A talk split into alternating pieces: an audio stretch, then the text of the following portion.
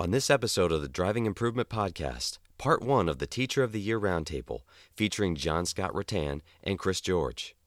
Rattan is the 2020 Middle Atlantic PGA Teacher of the Year, a Golf Digest ranked instructor, and teaching professional at famed Congressional Country Club in Bethesda, Maryland. Chris George, the 2010 MAPGA Teacher of the Year, is a Golf Digest ranked instructor and the Director of Instruction at the Kingsmill Resort in Williamsburg, Virginia. In this episode, we put three Teachers of the Year together to try and help golfers reach their potential by discussing best practices and lessons, how people learn best, and what you can do in your practice sessions to reach your ultimate potential. If you're a golfer in search of improvement, grab your notebook and get ready. The Driving Improvement Podcast with Mark Russo right now.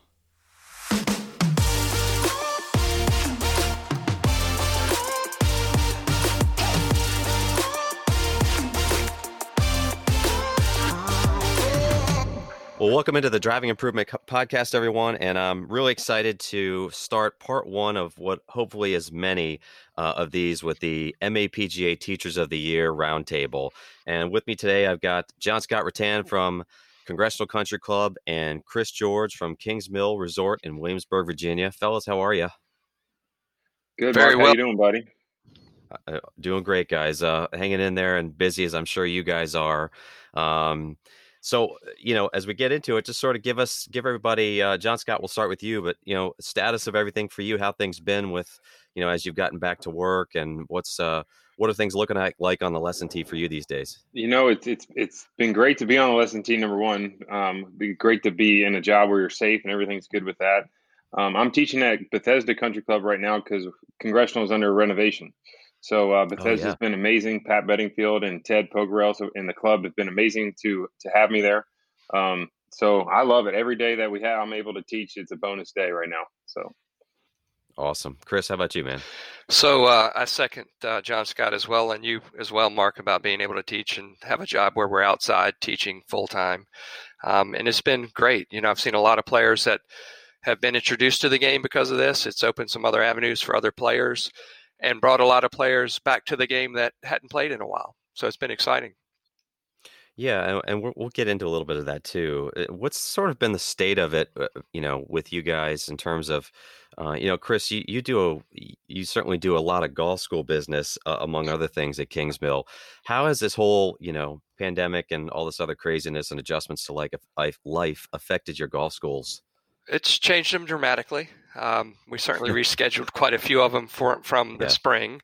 Um, I have some scheduled for the fall, and then we're looking into 2021. So um, the dynamic of it from an instruction standpoint hasn't really changed, but when you look at it from an accommodation, food and beverage standpoint, that dynamic has drastically changed. And so we're looking for 2021 to be a great year. Yeah. John Scott, how about you? You know, most of my golf schools, I've yet to see um, most of what I'll do from a golf school, school uh, perspective will be in the winter and the fall months, like when the weather gets bad in the DC area. So we, I usually travel. You take groups and we travel to to Florida and we do different trips. I don't do that many schools during the year. Um, I do more one on one and competitive stuff like that. Uh, but I'm going to see. I don't foresee any traveling or anything going south or in the winter. I don't foresee that happening very much. Yeah, I guess I know. You know, I was doing those uh, yeah. helping Pat out, and yep. I run into you down at PGA yeah. Village, and yeah, I mean, I just don't. From my perspective, I I, I was like, oh yeah, happening. you know what? Maybe I'll, I'll, yeah, I'll do some of that. And then I'm like, what am I talking about? Yeah, we, yeah. I mean, we can barely get inside to teach yeah. anywhere, you know, and do anything. So uh, yeah, that's that's going to be a dramatic change. I think I might um, come down to Chris George's place in Williamsburg. It's a little warmer in Williamsburg. Come on down. Yeah, there you go. At least ten Four degrees. Hours. It's nice. yeah, there we go. Hey, ten degrees, a lot. So, fellas, as we get get into it, and we're going to cover a lot of ground here, and hopefully, the goal of this whole thing is really to help people who are listening to find ways at their varying levels to get better. So, the first question is a real simple one for both of you. Chris, you can start us off. Is why the hell is golf so damn hard?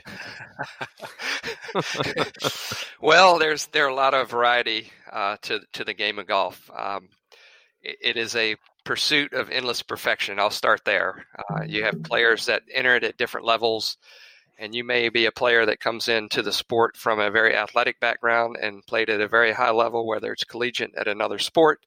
So your expectation as a player and an athlete is um, at, a, at a level, and then you pick up this. Uh, very poorly designed stick and try and hit a round ball with some dimples in it, and it just doesn't behave to the way you think it should. And um, so the expectation component of the reality of how difficult the game is, the timing of moving a club through space, uh, hitting a ball that's not moving, which would seem that it shouldn't be that difficult, but it is, um, at least to have command of it, um, plays a role. So expectations of the player, uh, maybe skill level, and then a good understanding of what the expectation should be of, of how consistent, and I'll use that in quotes, we'll get to that one, uh, a player oh, should be. Gotcha. John Scott, what do you think, man? Yeah, I mean, I think like I have a great example coming from from quarantine. Most people weren't playing a lot of golf during quarantine. You most had two or three months off. You come to your first lesson after two or three months off, and all of a sudden you got three different bad habits.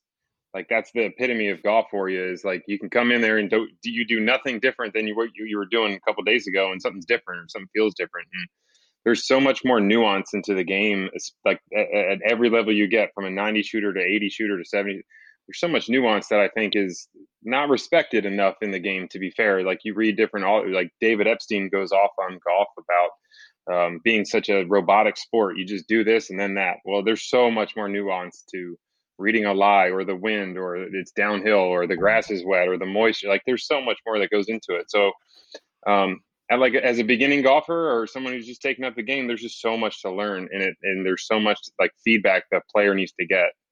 Um, so it's asking a lot from a new player. So there's just so much going on.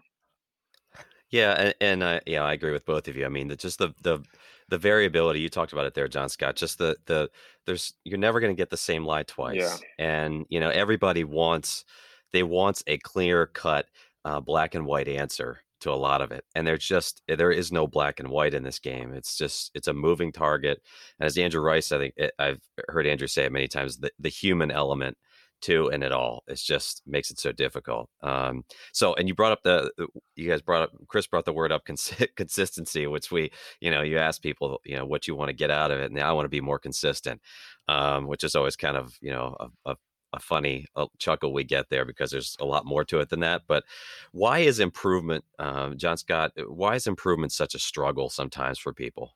I mean, I think when I hear consistent, like most players that come in that are consistent, they are consistent. They're just doing it consistently bad. I look for repeatable.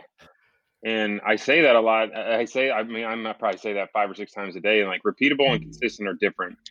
And you have to kind of teach your, you, like, it takes a lot of awareness um, from the students' standpoint and acceptance and awareness and acceptance, some, something we, we all probably need and patience. Um, yeah, like I, I see that part a lot in beginning golfers. It's just it's just a hard game to take up very early. It's just really hard, especially the later in age you get. Like it's really hard as a mm-hmm. 24 or 25 year old or 40 year old to take the game up. Yeah, I'd second that too, uh, John Scott. That's a great way. And an example I use with with those players, beginners or, or just newly to the game, is so many players judge their success every eight seconds, basically every ball they yeah. hit. And I try and still upon them that let's let's judge the hundred balls that we hit today against the hundred balls we hit next Tuesday, and and let's kind of value what's the improvement in that window, and then what's the hundred balls we hit a month from now, and and so when you look at that grouping of balls instead of one shot with one ending at one destination, you, you don't lose the perspective of what is consistency because you know every player at every level should have a, a good picture of consistency. If you're a beginner, you might hit two shots out of a hundred that come off like you envision or think you should hit. You know, if you're a 15 handicapper, you might hit 25 shots out of a hundred, you know, that come out like you envision. And, and as you get lower in the handicap, um, the single digits might hit, you know, 40, 45. And believe it or not, as you get bigger into that lower handicap, they think they should hit more than they actually yeah. should. Yeah. I mean, I, I think like, it, it brings me back to so many lessons that I give where like take your slicer, a guy comes in to your lesson or a female comes in and they're hitting the ball way to the right. We see it every day probably. They're hitting a big slice and we're trying to get them to draw it. In the first five or six swings, they probably overhook it and us as teachers were like, this is great. Like he actually felt the mm-hmm. club release or he hit it more off the middle or the toe, not the heel. And so often I'll be like, that was awesome. I'll clap and I'll I'll cheer. I'm like, man, that was awesome. And the ball will go 50 yards left of where he was intended. And he doesn't get it. And he's like, wait a minute, I thought I was supposed to hit it straight. And like, no, no, no. The goal is to be able to use your hands different or hit like so I think as the student, it's a really different way of learning because it's chaotic. It's it's not all right. Just because I told you to get the face to do this means everything's gonna be perfect. It's learning this nuance of how this thing's supposed to work. Yeah, b- building into that as well, going into when they do that, it is such a great experience. You know, when yeah. we see that happen, because then the explanation of okay, you're, you're understanding how to influence the golf club. You're you're yeah. sending the proper message, and now because of the skill level, let's start to to squeeze in your dispersion. Yep. But as long as you don't hit the same shot twice, we're okay. Yep. So if you hit one right and then you know what to do to make it go left and it goes way left, just make it go less to the left the next time. You got it. And then you know, then now you're managing your game. You're actually practicing with a purpose. You start to increase the or squeeze down the amount of time it's going to take to improve or at least decrease your dispersion.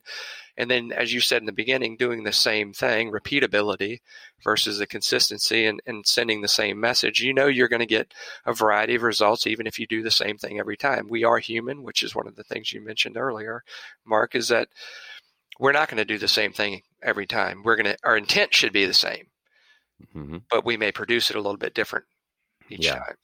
Well, you're yeah, telling me I, I can't make the same swing with a seven iron every time, and it won't go the same flat. I know, shocking. Yeah, I mean, I I think right off the hop here, we've got a, a, golden section in this, and that you know, I say this to people all the time that I'm starting with, and they we make a change, and as you said, John Scott, they hook one and they usually slice it, and I'm loving that, and like change is good, uh, and their expectation level needs to change a little bit too. But understanding that they can't fix ball to ball, as you said, I love what you said, Chris. You know, hundred balls this week, hundred balls. It has to be on patterns. We got to start to see the change as an overall and not go one to one. You'll drive yourself bananas doing that. I think uh, so. I think when uh, when Jason Day was number one in the world, his best score that year he shot he was 61, and his worst score was 83. So there's 23 shots in there. And so, like, I think consistency in that is like, well, hey, hey, look, this guy's job every day is to wake up and play golf. Like, this guy has everything at his disposal to be consistent. He, like, he's not shooting. He might have an average of 70, which, like, it might look consistent, but it's really different. So I think it's just really making being aware of like being data informed, not data driven in that part. It's it's just really different than people expect. Yeah, and not having those short term reactions. I mean, we got a great example happening right now. I mean, you think about DJ, right? Just shot some unbelievable right. numbers, and and a month ago, you know, there were rounds where he shot yeah, 80. He withdrew. Yeah, he withdrew yeah. from Minnesota. Couldn't right? finish.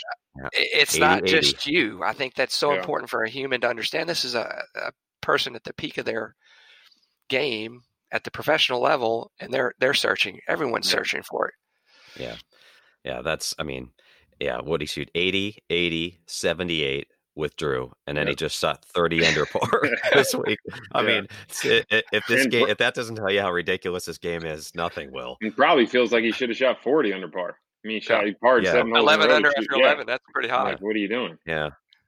So uh, before we get into a couple things here, guys, uh, one last piece that I, I, wanted to ask you two about um, that I've talked to a couple other guests about too. That I think to go into what we're talking about a little bit in, in terms of people improving and wanting to get quotes, air quotes here, consistent is people's ability to accurately and honestly self evaluate where they are and how good they are um, and how good their certain parts of their game are.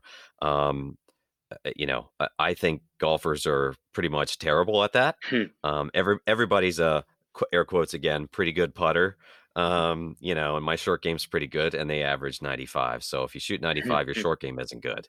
So I'm curious what you guys have to say about that. John Scott, you start us off. Yeah, I mean that's a great point. I, I think so many people get feedback that's emotional and not objective, and they don't want to really be objective because if they were, they probably wouldn't like the answer very much. Um, there's some tough love in there somewhere. um, yeah, but yeah, the, it's hard to ha- it's hard to be a 95 shooter and have a really good short game. Like like it's all relative to you know you might hit one or two good, but is it repeatable? You might it, it and then you don't want to play with the player's confidence. So there's some again there's some there's layers to all that that question, but um the the awareness would be pretty low on that. Mm-hmm. Chris, how about you?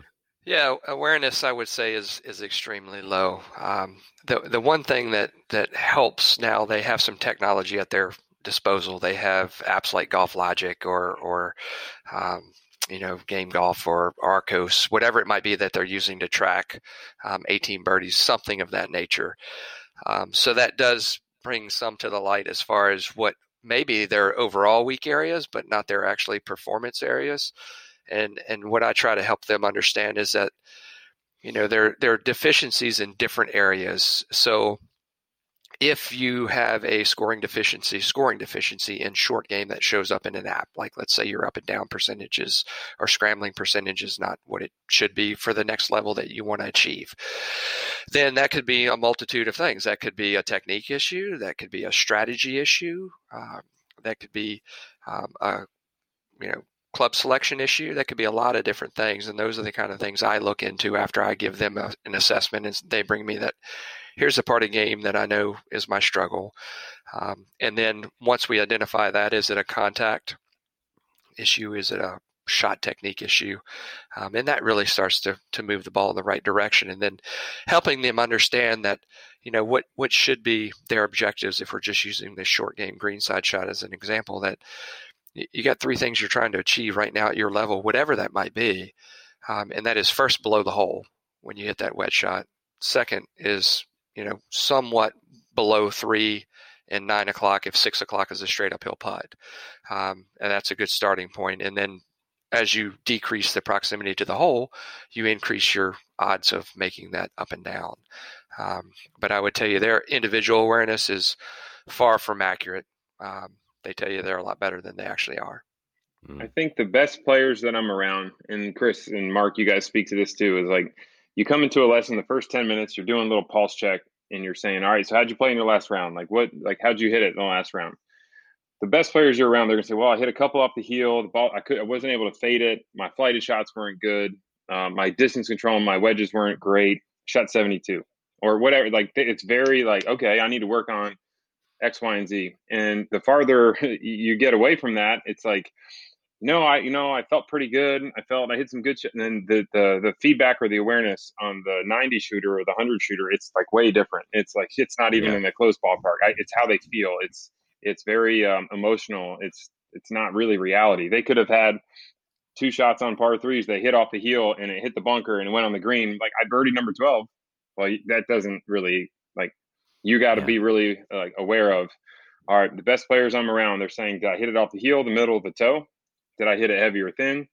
Um, did the ball go high or low? Did the ball feel heavy? Did it feel light when i hit? It and so they know the speed that it's coming out of the distance control. They're taking all that and it's five seven seconds. They don't even know they're doing it. Five or seven seconds maybe.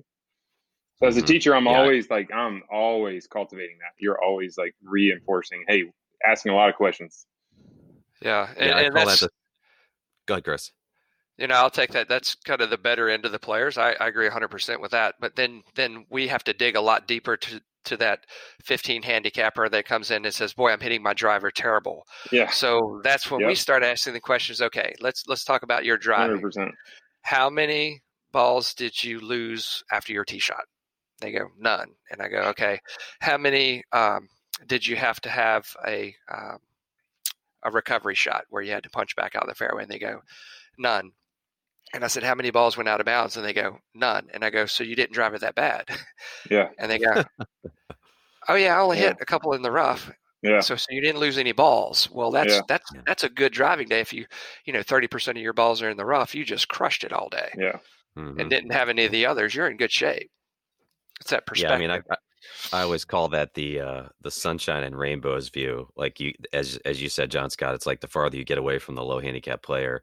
I mean, I deal with that with some of the the high school kids that I teach. I mean, you know, it's like, what'd you shoot? Uh, Forty two for nine. You know, how'd you play? How'd you hit your irons? Pretty good everything's pretty good. Yeah, and I'm like, okay, give me a so you, you, shot six yeah. over. Like, yeah. you know, we're we're trying to get better here. give me give yeah. me something. Yeah. So it's always it's always interesting trying to draw that stuff out. So I think that's super important for people to understand that super uh, be better at self evaluation and be a little more critical. It's okay. Yeah. Um, it, it's okay to be honest about it. So Um, so, guys, uh, just getting into some different player levels here for people who might be listening. You know, they might be at different levels, but let's start with you know we've all done it at some point, whether we teach them a lot now or not.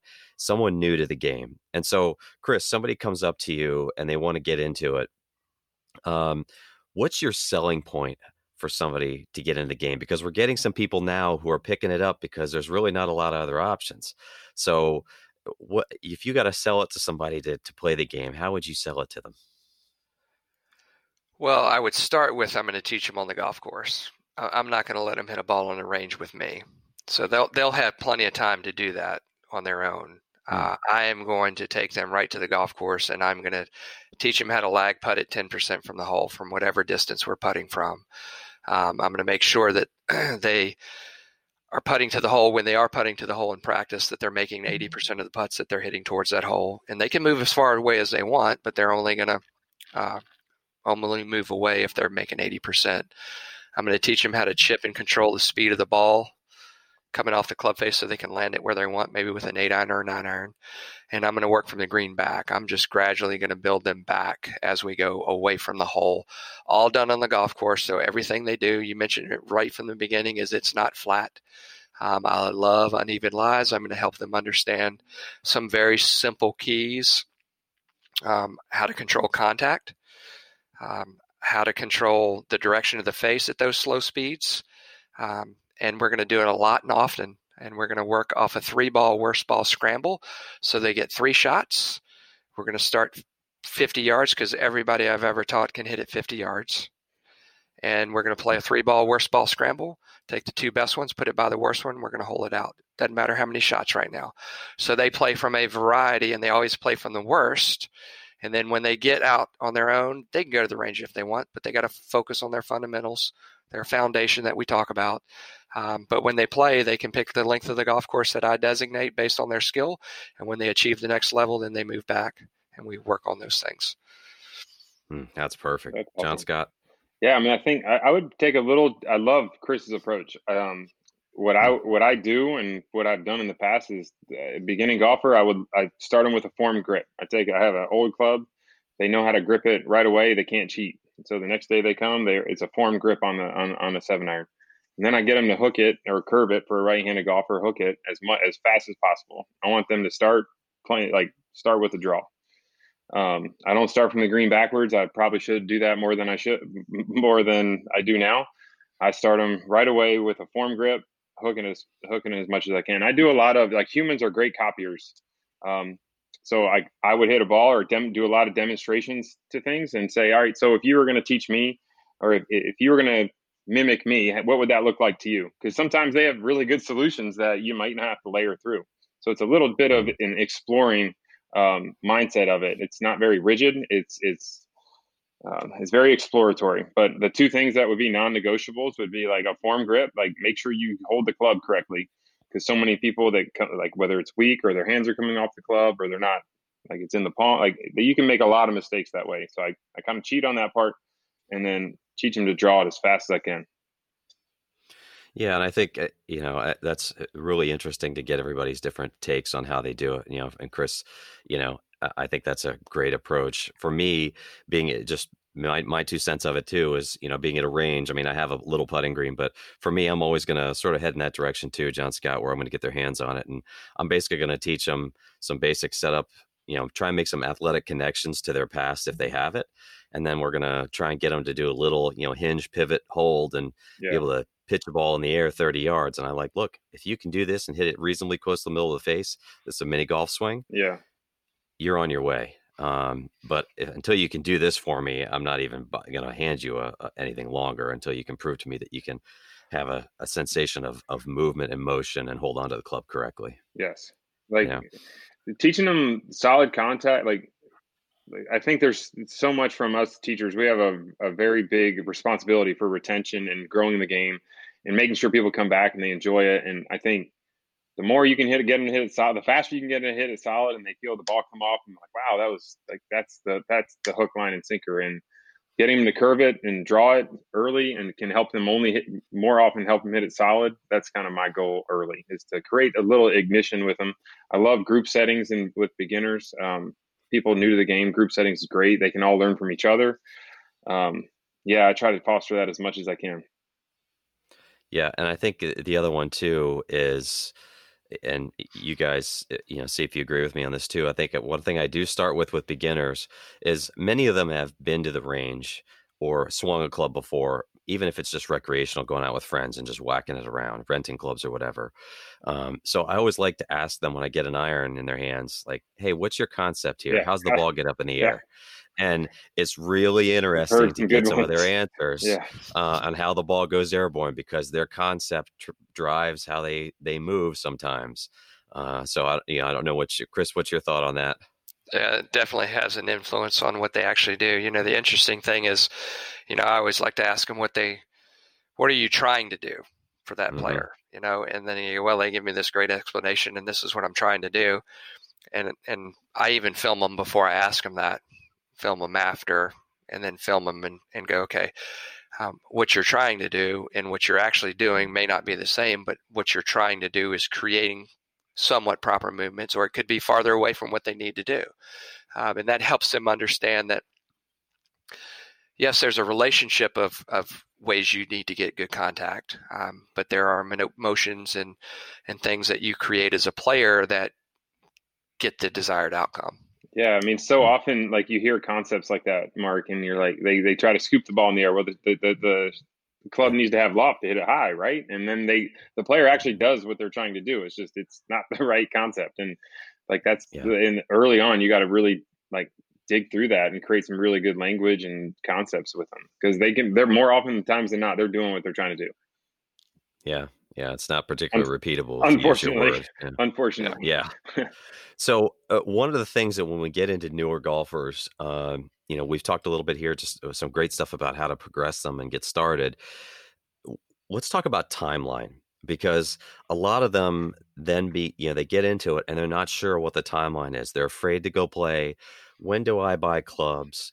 Um, it, it's it, it's a a pretty important part in their development, a pretty a eh, pretty you know important area that we got to cover. So when it comes to, you know, practice and playing the game for real and buying new clubs, Chris, what would you say sort of the progression is there to some degree for a newer player who's just getting started?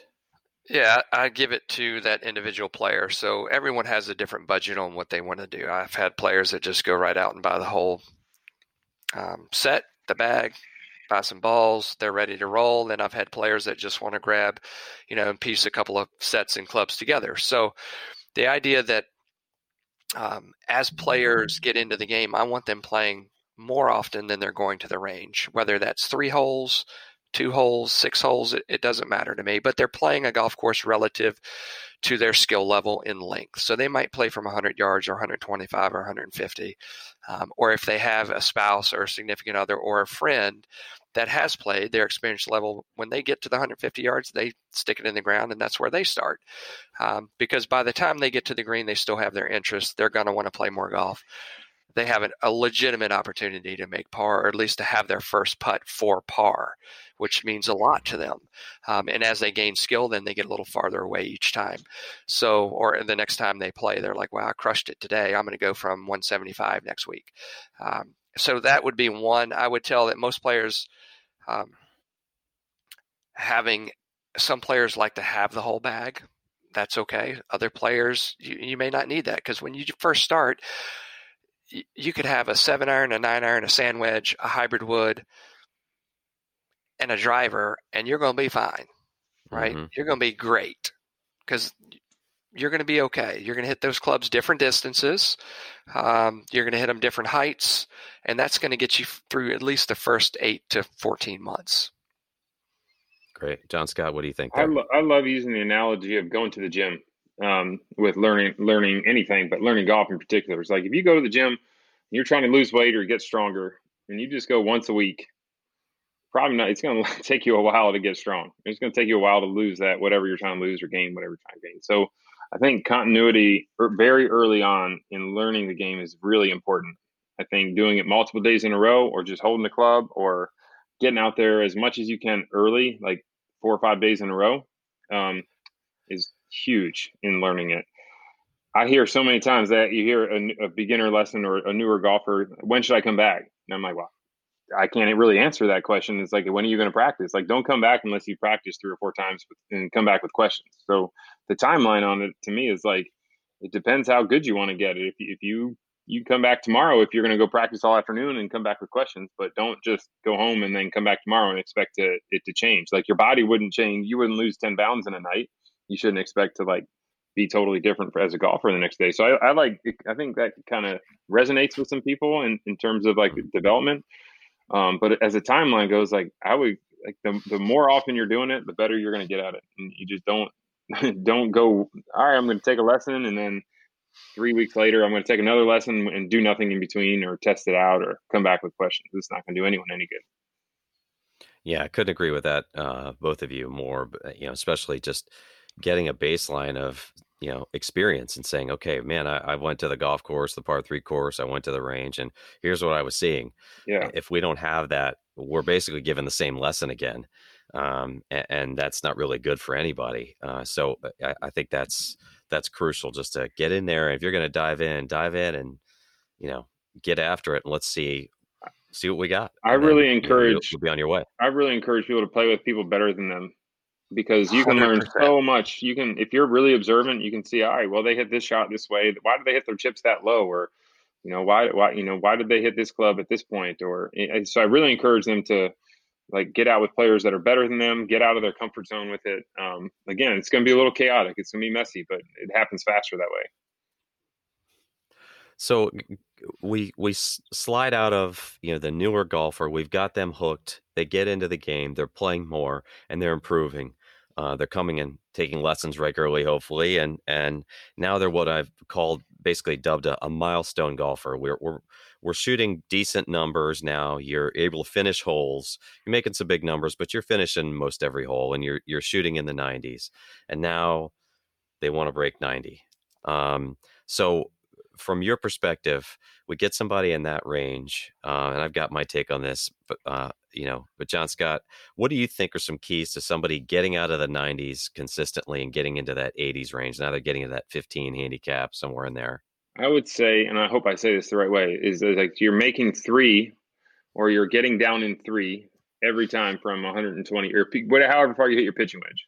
You're, you're making three from there. You're hitting on the green two putt every time. Meaning, if you're out of play off the tee, you can hit it around 100 yards. You get on the green, you make a bogey. So mm-hmm. I would say, like number one is like you can't hit it around the green and, and skull a chip or hit a bunk or, or blade a bunker shot and make a seven or an eight or nine on a hole. So it's like I really stress being able to um, get it in position around however far you hit your pitching wedge. From there on in, you got to make a three. You can't make fours, fives, and sixes from there. And then you got to keep it in play, hit it far enough so you can have that distance more often, and then uh, keep it in play um, from 120 and in. And then you're eliminating like your, your chips. Like uh, when you, you're around the green, you, you miss the green, you got to get it up and down or make a three. You can't make a four or five from that specific spot. So I, I would say that's yeah. the fastest way to do it in, in my mind. Chris?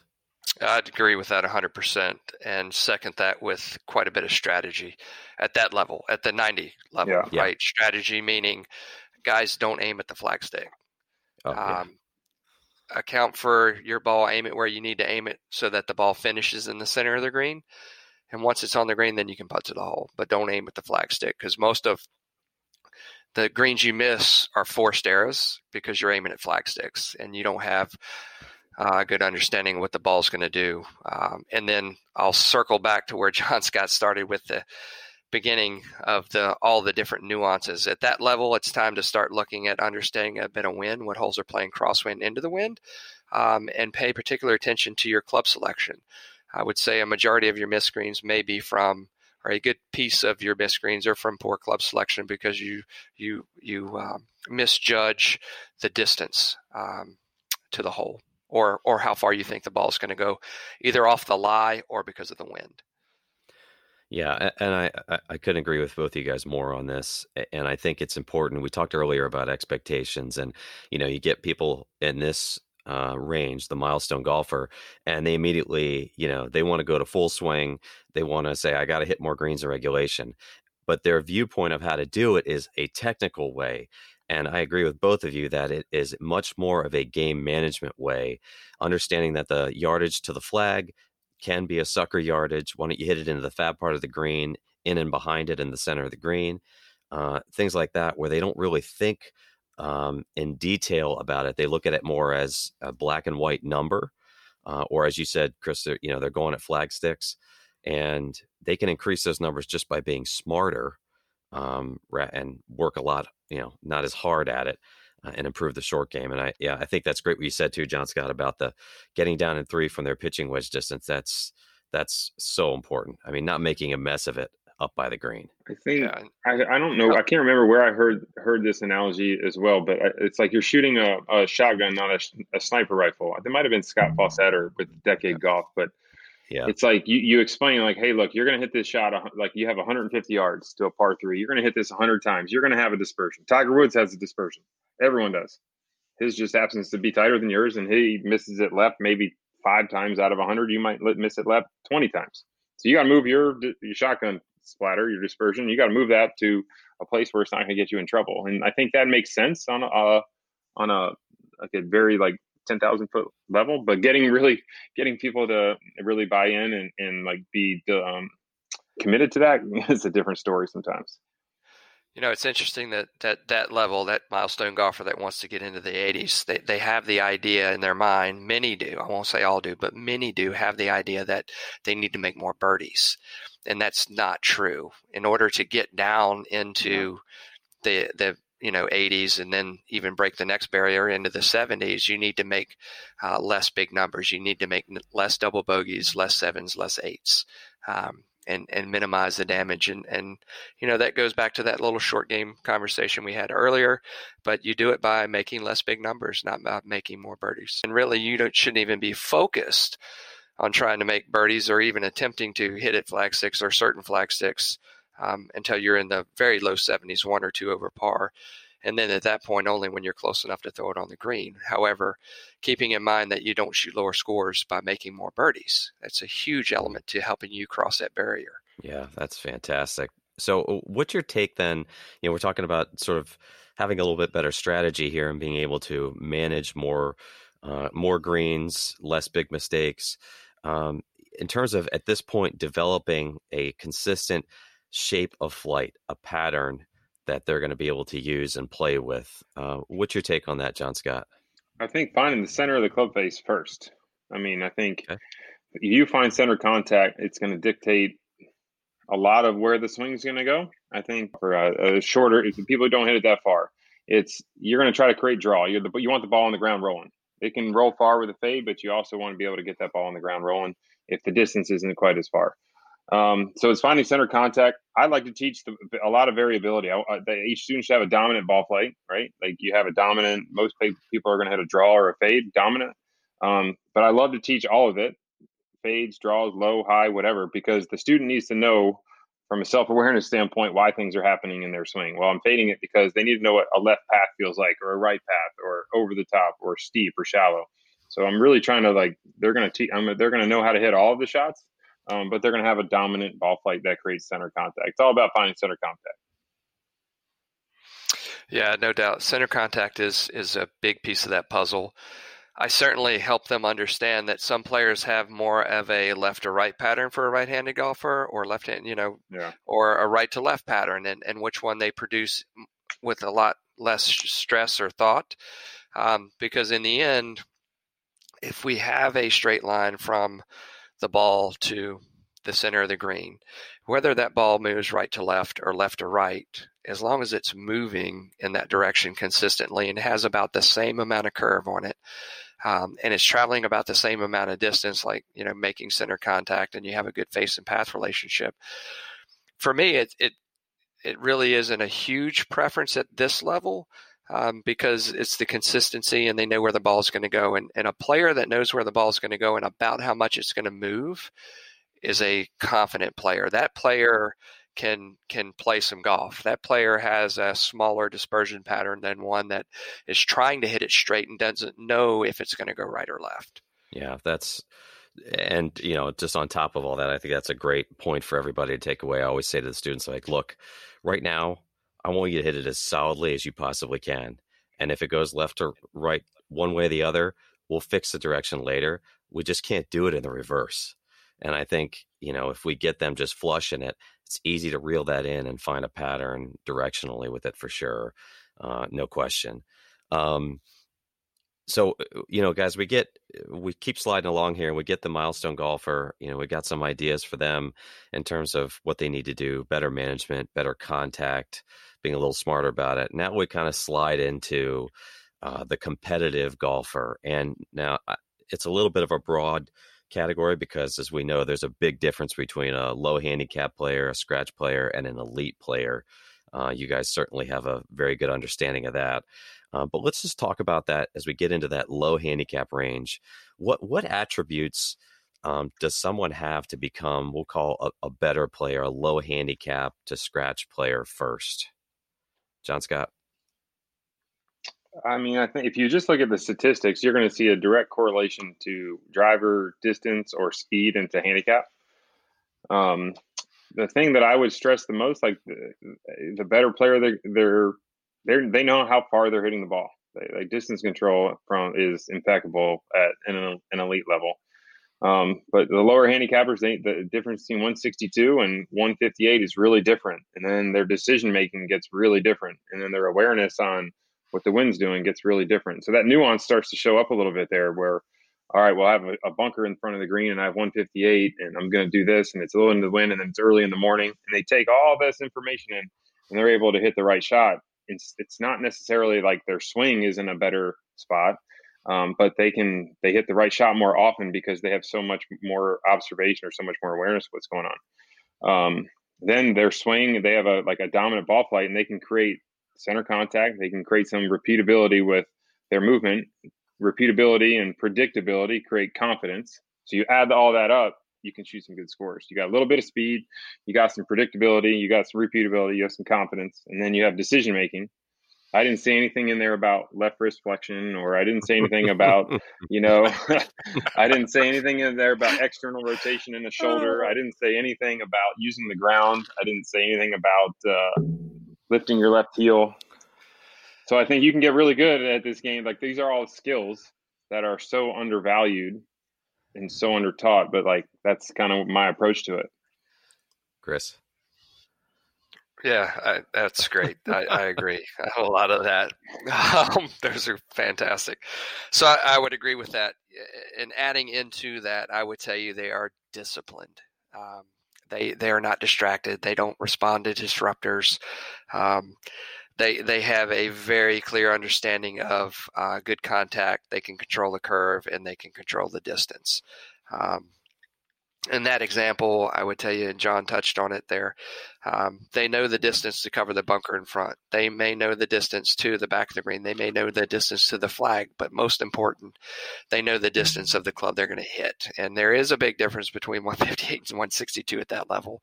Um, and if the flag is at 156 and, and the club they have, so they know they carry the bunker goes 161, they're going to hit the club they have 161 they're not going to try and hit it a little softer yeah. uh, to get to the flag. And and you know, we all like to play a little television golf every now and then of, of let's feather this or hit it softer or hit it higher or hit it farther.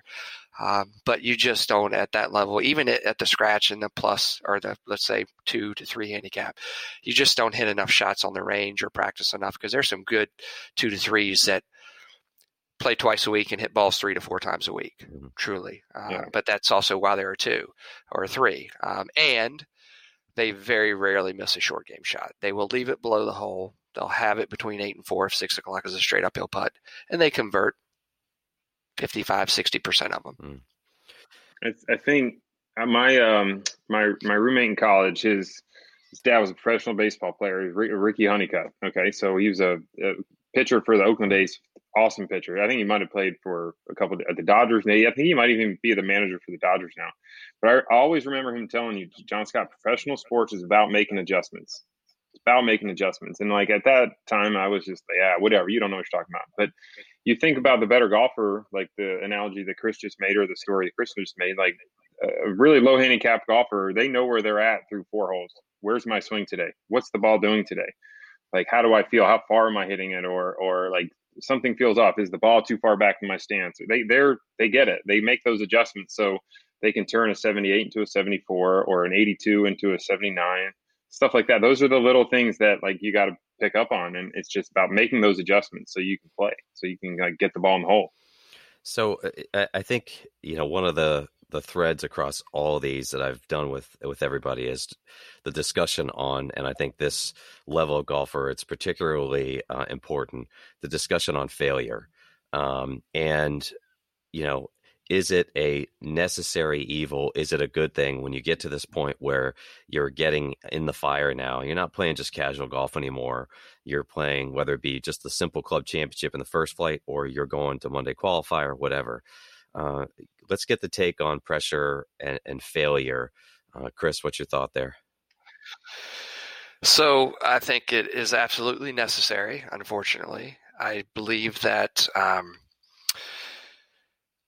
you, don't know how you're going to react until you've been in that moment. Um, you don't know how you're going to respond. You don't know how to adapt. Um, one of the great words that John Scott just used. You you just really don't. Um, every player that I've taught has done it differently. They respond differently, um, emotionally, physically.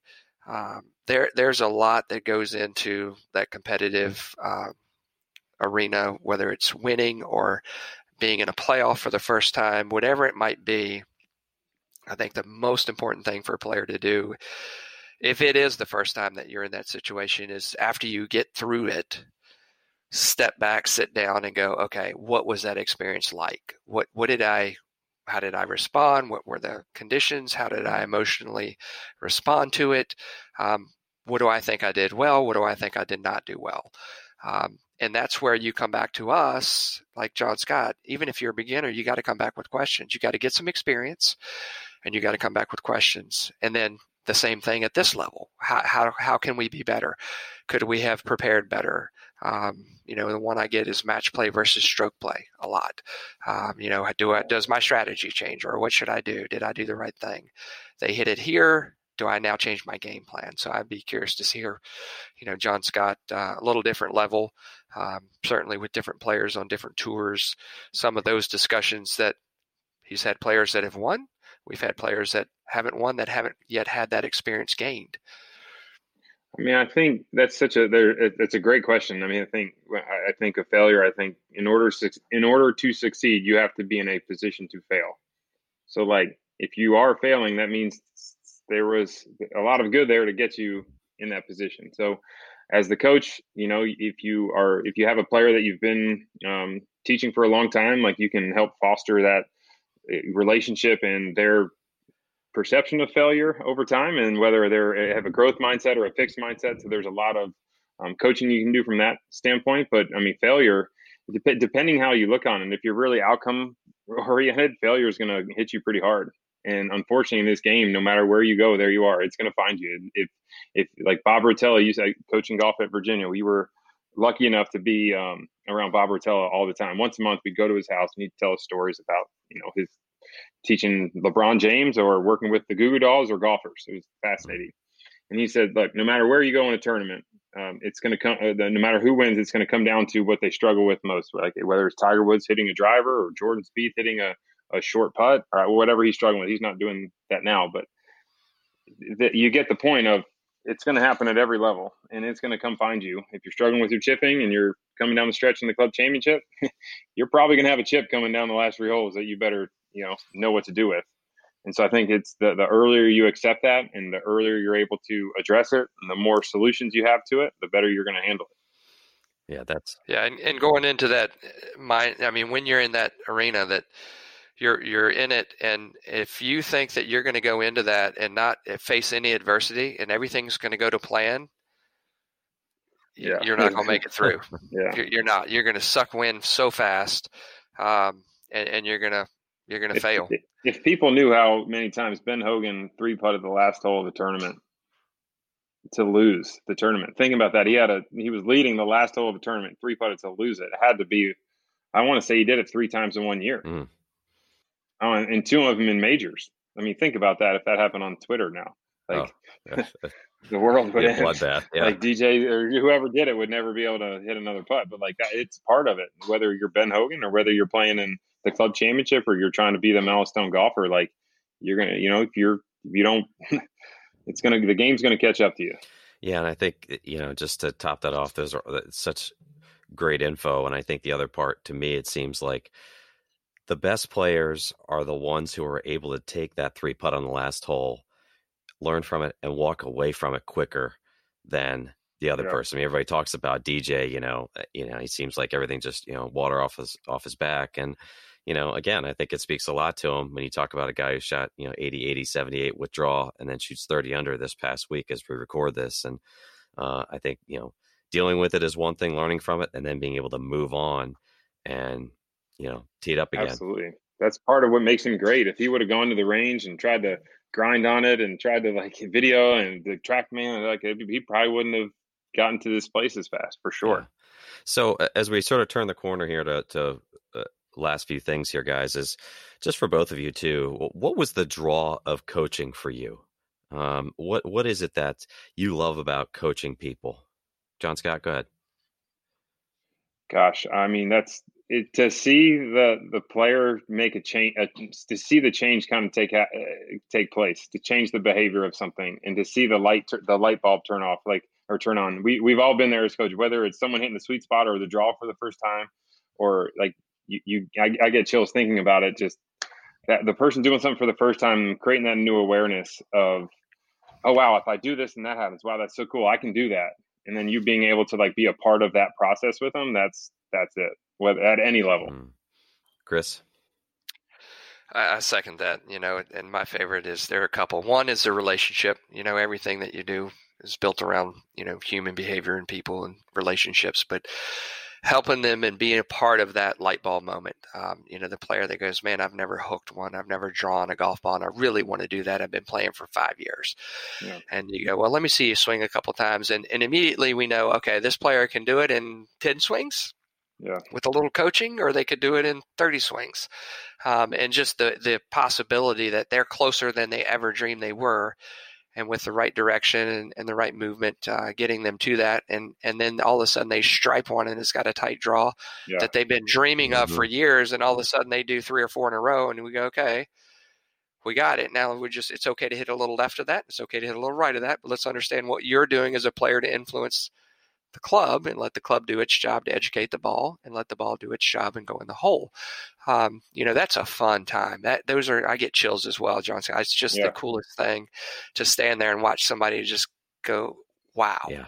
That's yeah. awesome. And whether it's a beginner making good ground contact in the center of the club face with the ball, or whether it's a guy hitting that draw we just talked about, I mean, it's just unbelievable. It's so much fun. My day is yeah. made every day because it's it's a great part of it. Yeah, and I think you use the word that you know. Again, I've used these a couple of these words often because they mean a lot eh, to me, certainly. And you know, the relationships, Chris. I mean, that's that's the coaching part. There's teaching and giving lessons, and then there's relationships and coaching.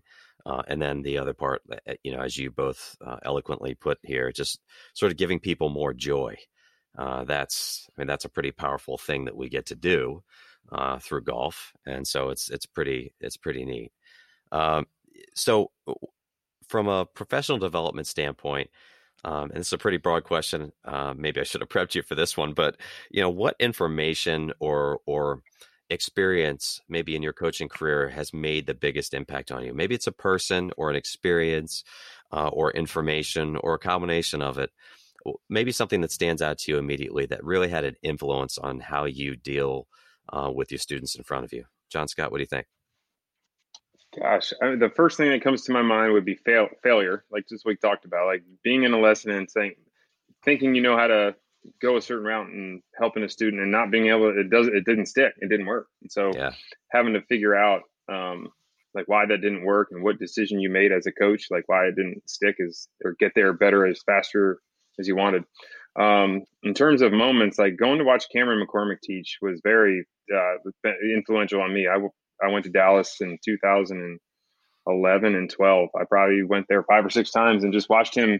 The way he talked and his mannerisms and the way he was able to connect with his students was like on a whole nother level for me. And um, that the, the, seeing that foundation as a coach and the relationships he built with his students and the way he was able to help foster all the things like I try to do of the awareness of the other parts of the game and, and, other parts of learning. That was probably the most influential part of me as a, a, developing teacher. Like I, I think about it every day when I go to teach. Um, I think about it probably in every lesson. Um, but I would say those two things. And then like currently Mark Bull has been a huge influence on me. He's really got me to think outside the box of my comfort zone of why the body moves the way it does at a whole different level. Um, so those would be three, three things for me. Yeah, I, w- I would agree with that too. You know, it's it's knowing uh, that every lesson does not know grow perfectly. It, it doesn't. Yeah. Um, you, you, you come away from some of them, and we should have been a lot better at what we did. We should have got that a lot better than we did it. Um, so seeking out uh, counsel, seeking out surrounding yourself with with other colleagues and peers that that have um, a lot more information and, and knowledge uh, and have more experience in those types of situations just to grow as a person knowing what you don't know is is very relevant and being um, open and honest about that. You may not know that. You know, having other people that I have players that that they are parts of their games that there are, are people that specialize in that and that's what they do and and to be open and honest to say hey I, I, I love what we're doing but that part of your game i think for the for the whole and greatness of you as a player and performance on the next level or whatever that might look like let's let's go together to this person um, so that's you know not only my own professional development, that's us or she or Absolutely, he as a yeah. player, um, and that takes a lot to say, hey, you know yeah. what, we might not be the right fit. I think this person would be better for you, or let's go together and let's work through this with a, another set of eyes, a different perspective, with somebody that this is their specialty, yeah. um, and that's huge. That really will help um, growth as a a coach, a human player, um, and a team you know there there are a lot of teams out there that are very successful for for very good reasons. Yeah, I mean, I, I think that's said perfectly too, Chris. I mean, I think the the minute you uh, don't have a comfort level to say, "Hey, I think somebody can help you better than I can, and I can learn from them too," is the minute you really don't value the relationship as much as you say you do. So I think that's that's outstanding uh, advice, and um, you know certainly why both you guys are as, as good as you are at what you do. So as we wrap it up here, we're just gonna we're gonna hammer through some rapid fire stuff here. Um, nothing too scary here, so don't don't don't be scared. Chris, you look kind of nervous on on there. I'm so, ready. all right. So first off, uh, favorite training aid, John Scott. Total golf trainer right now. The arm one, it's really mm, good. Chris. Leadbetter swing setter. Okay. They don't make it anymore. It's hard to find that. You can't even find it. You gotta go on eBay to find one of those. Those are great. Oh, okay. Yeah. yeah. All right. That, those were two. I was well. Uh, you know, Chris, yours was not what I expected, but you know, I, i am gonna go. How about you? What's uh, yours? I'm going. Yeah. Got? I mean, right now I'm going smart ball. You know, my boy Martin Chuck. Yeah. I mean, I use that thing so yeah, much. There you go. Uh, and twist it in all different ways too. All right. Uh, yeah, there's so many different ways you can use some of these things. They're so versatile. Absolutely. Yeah. yeah. yeah. That's why I like the setter. Yeah. All right. TourStriker.com. There, there you, go, go. Give That's give right. my MC a plug. He, he appreciates it. Uh, all right. So we all have our pet peeves, and you can take this easier or as hard as you want to. But what do students do that in lessons that drives you crazy, Chris?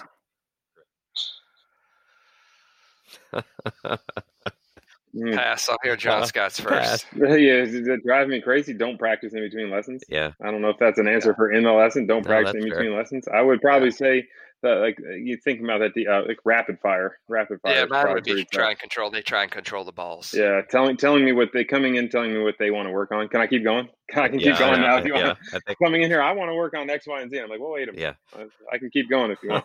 yeah, no, I agree. It's like, uh, well what's the what do we got going on what's the problem and then i you yeah. know it's uh i say well, what's the ball doing and then i hear well my right elbow's flying my head's down too yeah, long. Yeah, yeah. you know it's like okay stop so there, there yeah, you go okay yeah. there's info and there's there's information for golfers out there who listen to this in that segment there okay for sure yeah okay real uh, another quick one here hit it hit it far or putt it like a madman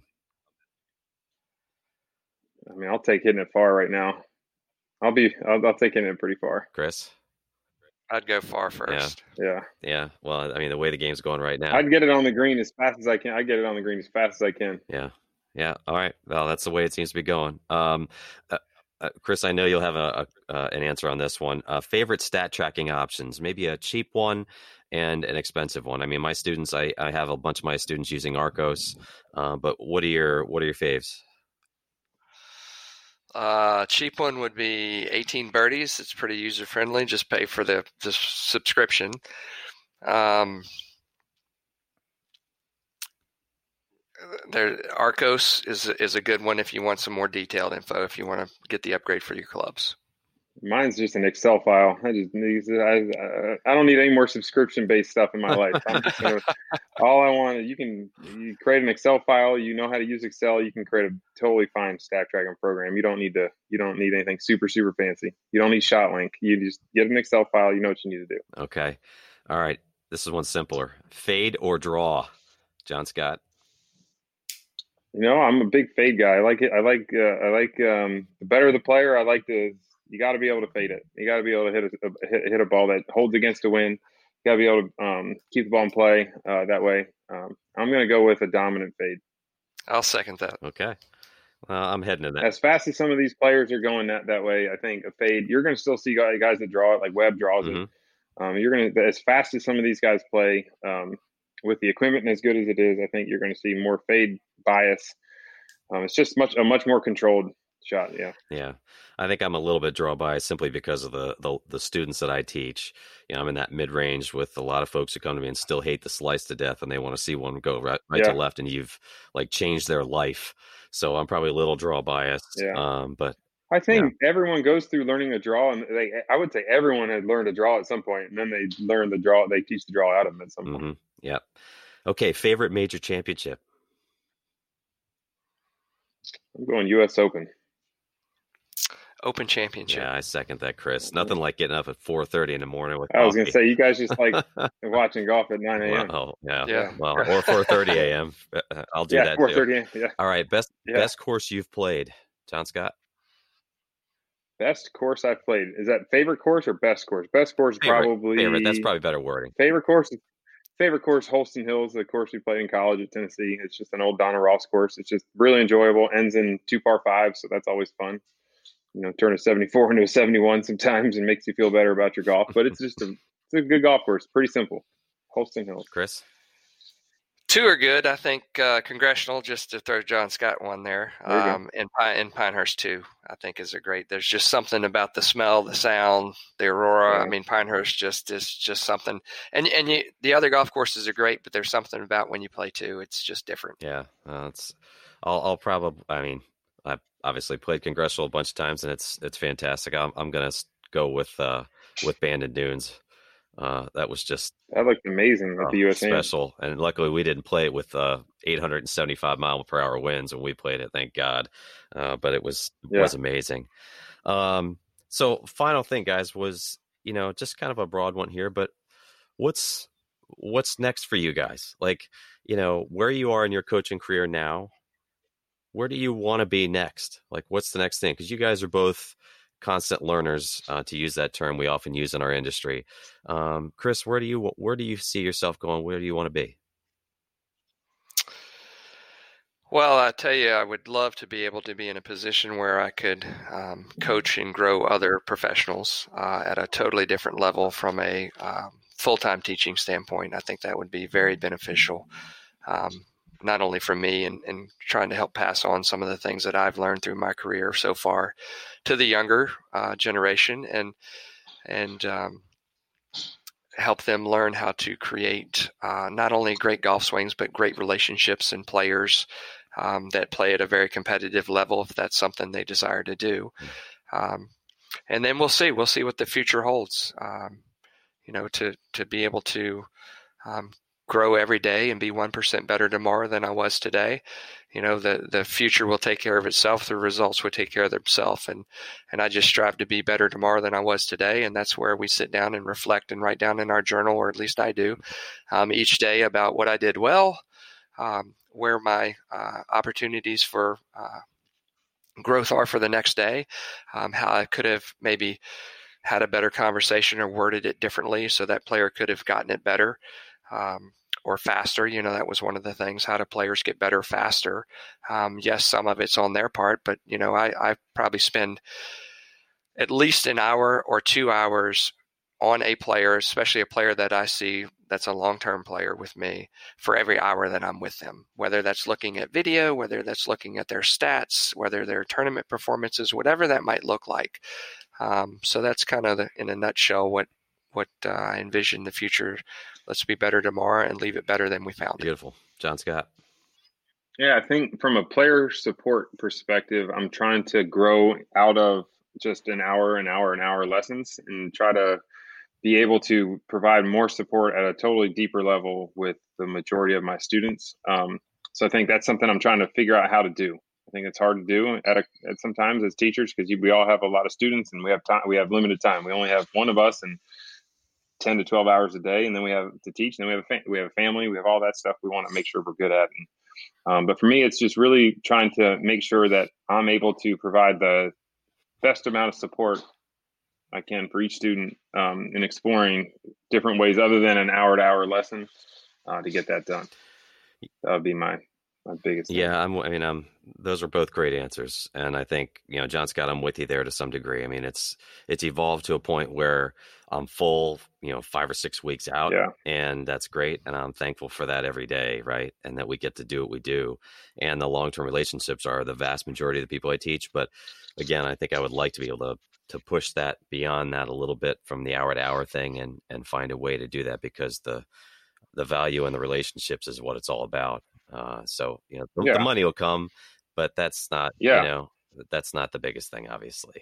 I think if you look at it from like what does each player need, and to be able to pr- provide that for each player, every whether you're at the milestone golf, like what they actually need, is a lot greater than sometimes like we're giving. Like I know I know I, that's with me sometimes, just from avail, availability. Some sometimes, and I, I want to be able to answer that question in five years and say I'm able to do that. Yeah, perfect.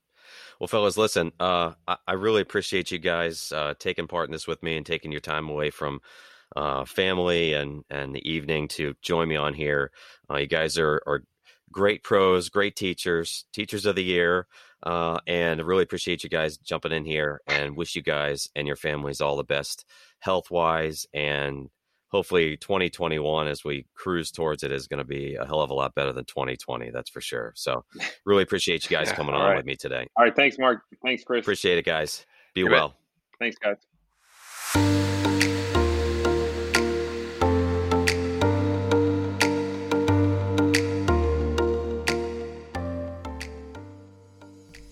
Well, that was a great Teacher of the Year roundtable with John Scott Rattan and Chris George. I want to thank them both for joining me. If you're a beginning golfer, I think what you can take away is you've got to find a coach that's going to give you a fundamental start to this great game. And if you're a milestone golfer looking to shoot in the 80s all the time and break through, learning to make center contact and managing your game better will make all the difference. And finally, if you're a better golfer and want to move to an elite player, learning that failure, while not much fun, can really be a stepping stone for you to make it to the next level. So thanks again to John Scott and Chris. I hope you enjoyed the Driving Improvement Podcast with Mark Russo, and until next time, we'll see you on the lesson tee.